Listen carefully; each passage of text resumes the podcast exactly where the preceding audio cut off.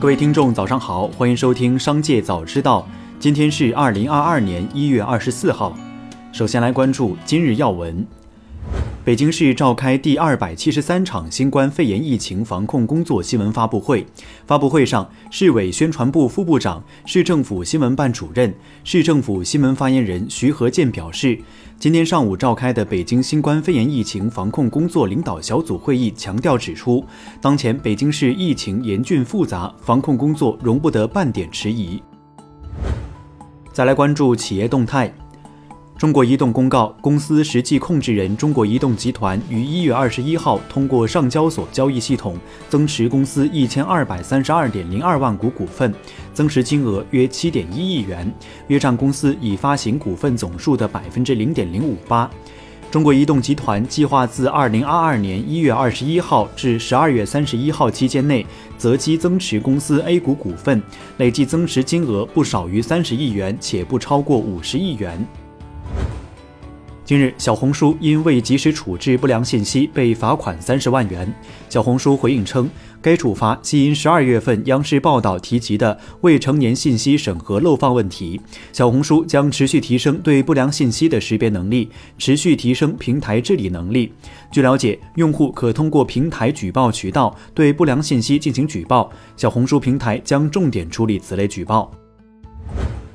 证监会网站日前更新披露的一则行政处罚决定书显示，证监会对江苏俊业投资有限公司董事长郑德胜操纵亚振家居、诺邦股份、盛隆股份股票价格行为进行了立案调查审理，决定没收郑德胜违法所得 三千一百四十四点三五万元，并处以 三千一百四十四点三五万元罚款。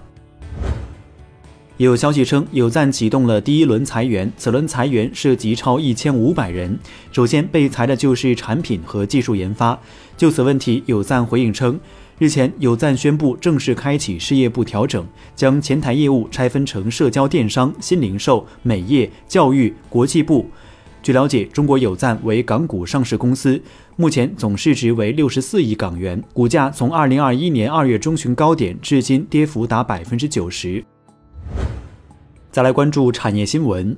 全球同业银行金融电讯协会的最新报告显示，人民币正成为全球最受欢迎的跨境支付货币之一。二零二一年十二月，人民币在国际支付中的份额占比高居第四，这是自二零一五年八月以来，人民币国际支付全球排名首次超越日元，跻身全球前四大活跃货币。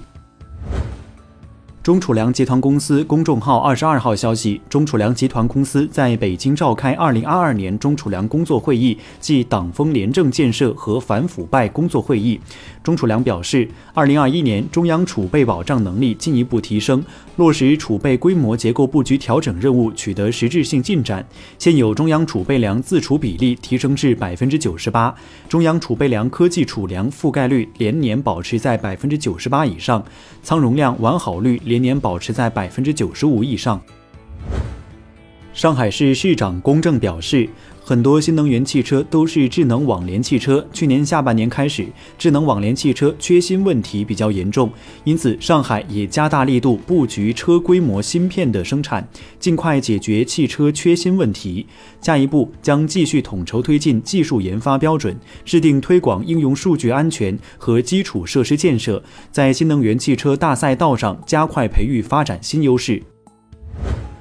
在上海两会的现场，上海市人大代表、上海市市场监督管理局二级巡视员陶爱莲提出，现在奢侈品的投诉不少，因为国内的规则和全球规则不一样，建议引入国际规则，逐步实现在上海消费和在纽约、巴黎一样无差别待遇，这有利于进一步打响上海购物品牌，吸引更多的国内外消费流向上海。农业农村部最新调度表明，此次雨雪天气对蔬菜等经济作物生产造成阶段性不利影响，但由于雨雪强度较小，没有造成蔬菜明显受灾，对蔬菜生产供应影响总体有限。